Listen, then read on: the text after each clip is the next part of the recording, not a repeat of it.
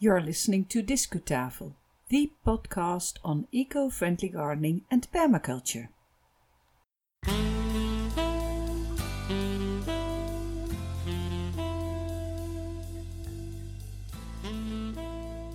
Thank you for downloading or streaming this episode of Discutafel. Welcome to number 70, which is online from the 30th of January 2020. Two thirds of our episodes are in Dutch and one third in English. And today it's an English one. My name is Johan Smit and I make this green audio. What are we going to do? Well, we're talking wetlands this time. Perhaps this is not a specific gardening topic, but it's almost World Wetlands Day when we're recording this, and wetlands are really relevant ecosystems for a sustainable Earth. I thought this is enough reason to investigate on the subject and share the results with you. What can we learn from wetlands for our own life as citizens and perhaps as gardeners? Let's find out and start with part 1 of our short series on wetlands.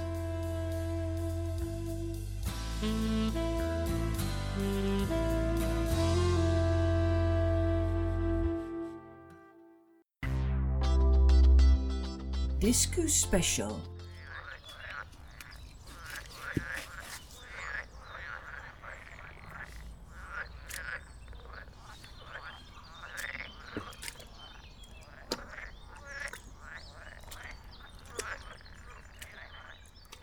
Each year on uh, February the 2nd is World Wetlands Day. It's organized to raise global awareness about the vital role of wetlands. Vital for people and for our whole planet. At the time of recording this podcast episode, um, the next World Wetlands Day is just a couple of days away.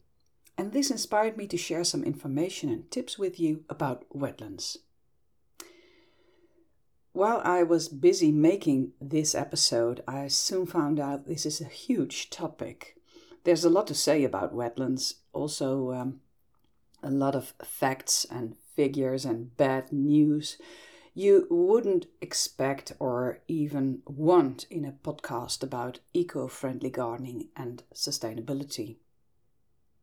Besides, Discutafel wants to give you use, useful and practical ideas for everyday life, a sustainable lifestyle, for gardening, and for being in the outdoors.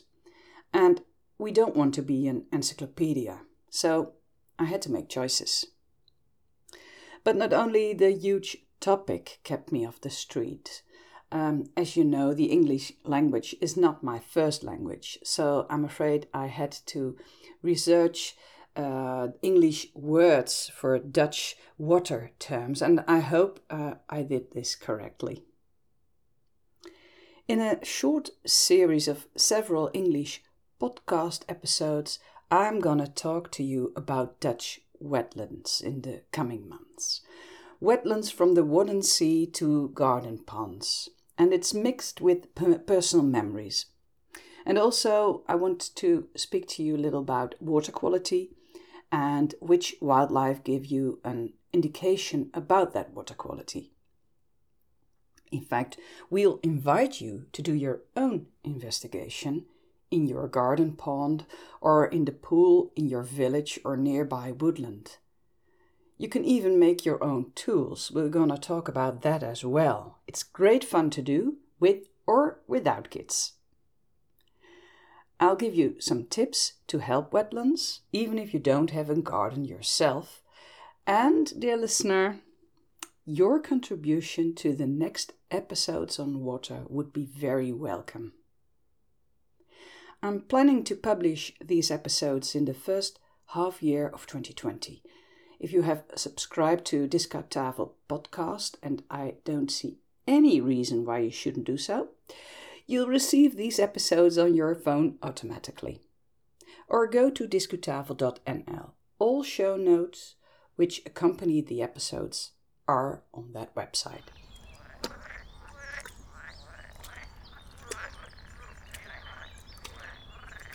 The Dutch word for wetland is Drasland. What is a wetland? Well, the general definition um, is um, designated, is um, compiled in the so called Ramsar Convention in, I think it was back in 1972, I'm not sure. And it's an um, international uh, wetland conservation treaty, and the definition applies around the world. But each country and region tends to have uh, their own definition uh, for several purposes. Well, let's put it simply here at Discutafel podcast. We think uh, wetlands are ecosystems, distinct ecosystems that are partially or entirely covered with water. Very simple. And this flooding can be permanently, like in the sea, or seasonally. And wetlands can be tidal, that is to say, inundated by tides, or non tidal. Later on, I will share with you some knowledge about wetlands in the Netherlands, Dutch wetlands. But before I do that, I'd like to talk a little about the importance of wetlands as a natural landscape. Wetlands play a number of functions. Think of uh, water purification, water storage, processing of carbon and other nutrients, and stabilization of shorelines. Wetlands have an international importance as a habitat for numerous species, and this is partly because wetlands are transition zones. In nature, biodiversity is at its best when there are many gradients, gradients, these gradual transitions like shady and sunny spots, damp and dry soil, spots with various temperatures, and in transition zones, many different species will find the exact habitat they like. So, when you want to manage an ecological garden, for instance, which attracts lots of insects, birds, hedgehogs, and the like, it's important to understand this gradient principle. Create soft edges with lots of ground covering plants. Apply at least one sloping edge, preferably in a sunny spot, your own wetland area. Small creatures can warm up in the shallow water, birds can have a bath, and frogs can easily walk in and out. In my experience, this works very well. What wetlands types do we know? Well, I'd like to give you some examples from the Netherlands, the country where we live here. First, the Wadden Islands and the Wadden Sea. The Wadden Islands cover the sand dune area of five Dutch Wadden Sea Islands and the North Sea coastal zone. And besides the dunes and the marine area, there are also small patches of other wetland habitats, like salt marshes, coastal freshwater lakes, and wet grasslands. The sand dunes, they act as a natural defense for the islands against the North Sea. Some of the islands are very popular destinations, and for me, they are a place where precious memories were born. Because since the early 90s, I go birdwatching there every October with friends of the Nature Club. I'm a member of a nature club here in the Netherlands. And we're practicing uh, our knowledge about nature and we're having uncomplicated fun also. So I like the Wadden Islands very much. The second example of the wetlands here in the Netherlands is the IJsselmeer or IJssel Lake. It's our main Dutch example of a shallow freshwater lake. It used to be part of the uh, Zuiderzee, or it, it was used to be known as Zuiderzee. It was cut off from the Wadden Sea by the Afsluitdijk, and that was in 1932. And about half of the uh, um, of, of this uh, part of the country was reclaimed as polders, a very nice Dutch word, I think. Um, but it is still the largest freshwater basin in our country. The IJsselmeer banks are basalt dikes. Um, they have no real much vegetation, so it's not too important for plants, but the lake itself attracts many water birds. One of my friend, friends uh, crosses the IJsselmeer frequently with her husband on their sailing boat, and I accompanied them once, but that was not a very big success. It can be rather rough there on the IJsselmeer, so I got seasick, I'm afraid.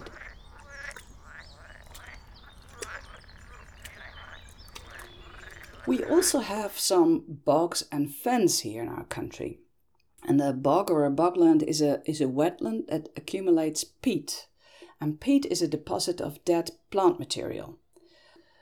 And um, I'm afraid horticulture here in the Netherlands is the main user of this peat. And compared to other terrestrial ecosystems, peatlands are very important because they are the most space effective carbon stocks.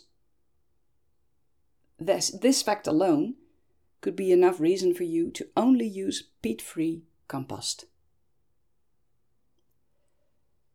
The next example is the swamp, which uh, a wetland that is forested.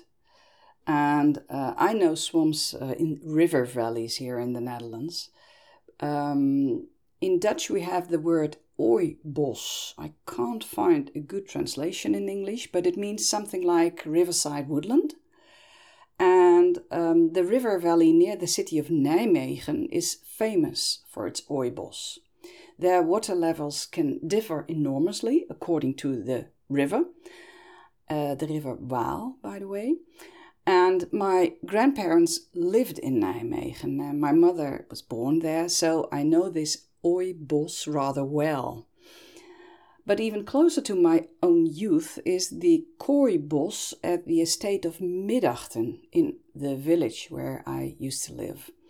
And the kooibos is, well, you could say it's it's like um, a fairy tale swamp. It's near the IJssel River, and in the past this woodland was flooded regularly by the river, but nowadays the IJssel River is kept under control. And the swamp was a perfectly normal phenomenon for me as a child. I didn't think about it, but now I think it was already a nature reserve back then, as we were not allowed to get in.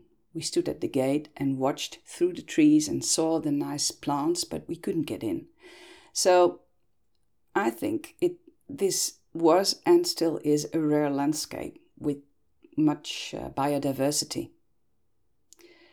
Um, to, to, to get the picture, um, the kooibos there uh, was wet, but it was not only from the river water, it, the water also came from rainwater which had been fallen on higher grounds nearby hundreds of or, or thousands of years ago.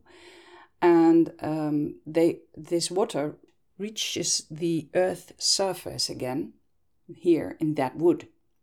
And uh, many rare plants thrive on this.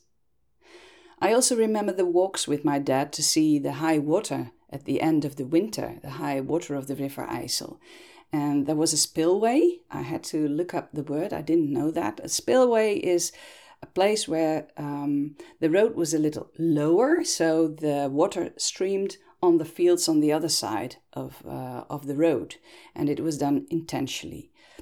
And this recollection this, these pictures in my mind make me feel I should go and visit the Middachten estate and the IJssel River again soon.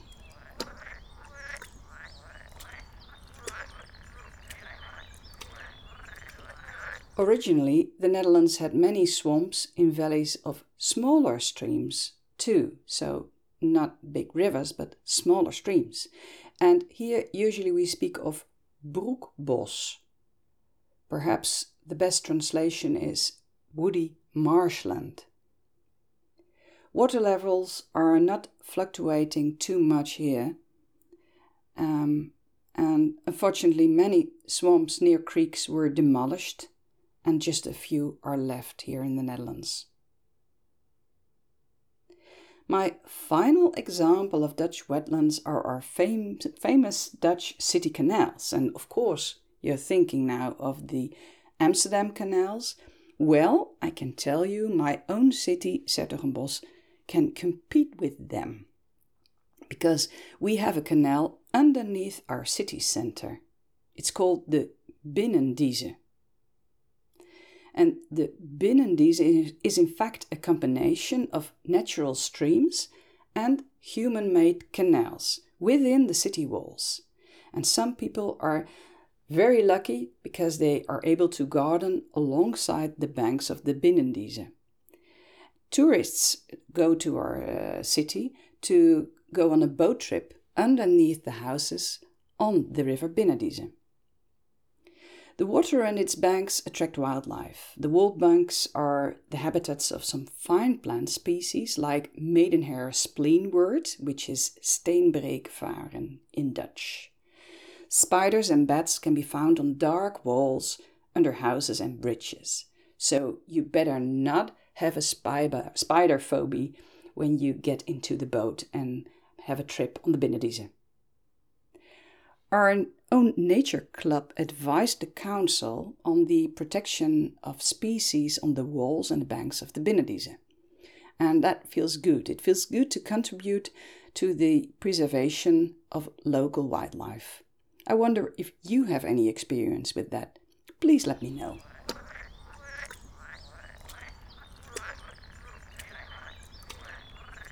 So now you have an impression about the Dutch wetlands, but not all water is beneficial to nature. So, how about water quality? Well, water quality is defined by substances in the water, of course, together with the amount of oxygen and clarity. High clarity means submerging plants get more light. They produce oxygen, and other plants and animals, like fish, are very happy in the water.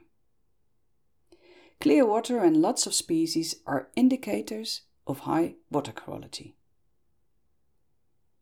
Most websites about beavers say they are more or less an indicator animal for good water quality. It's a fascinating animal. A couple of years ago, there were signs here that beavers had reached the river and lakes nearby our city, and this was the result of reintroduction projects elsewhere and of efforts by our council and province to make land and water suitable for them. I remember a very special night when I went to the stream with a couple of friends from the forementioned nature club. We stepped into canoes.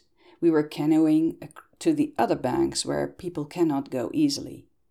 We lay still in the water, waiting.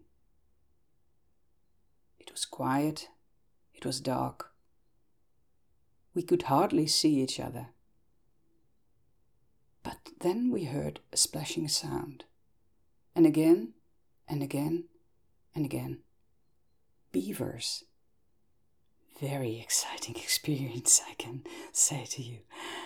And we're a couple of years later now. It's not that very special anymore. In fact, um, last year or the year before, before, an individual beaver was spotted in our own town center, strolling alongside the canal. So um, we're getting used to the uh, presence of beavers here in 's-Hertogenbosch. But now our local council is impatiently waiting for the otter to arrive. So perhaps a story about the otter later.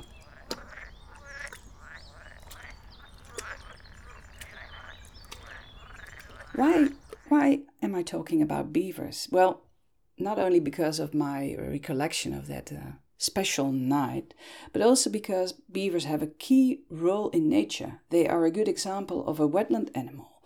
And as you know, beavers rebuild their habitat. They fell trees, they built dams, and uh, as a result, ponds appear and small meadows. And these attract other wildlife like fish, amphibians, dragonflies, water birds, deer, and even wild boar. Drowned trees become lookout posts and nesting places for woodpeckers.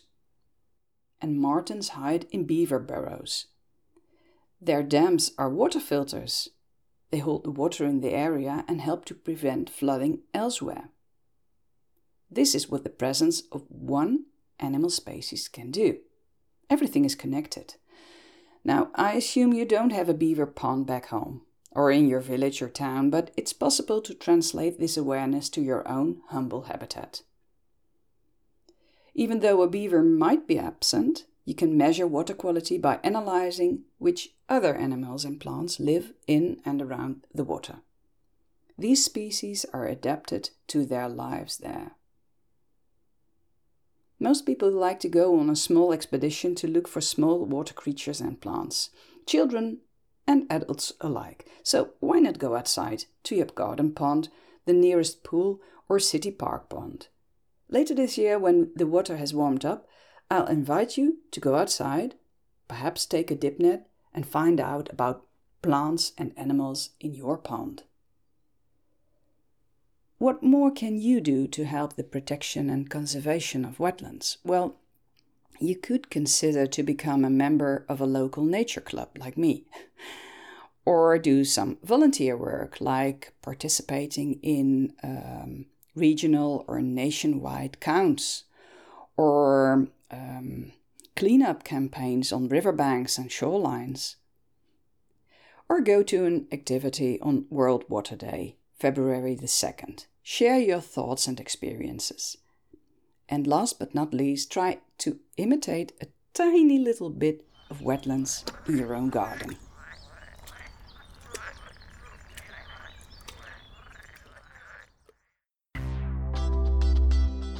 Discu finish. Well, this is the end of part one in our short series about wetlands and water. Although perhaps slightly off topic, I hope you enjoyed the show. Thank you for listening. We plan to publish more parts later in 2020, perhaps in March and June.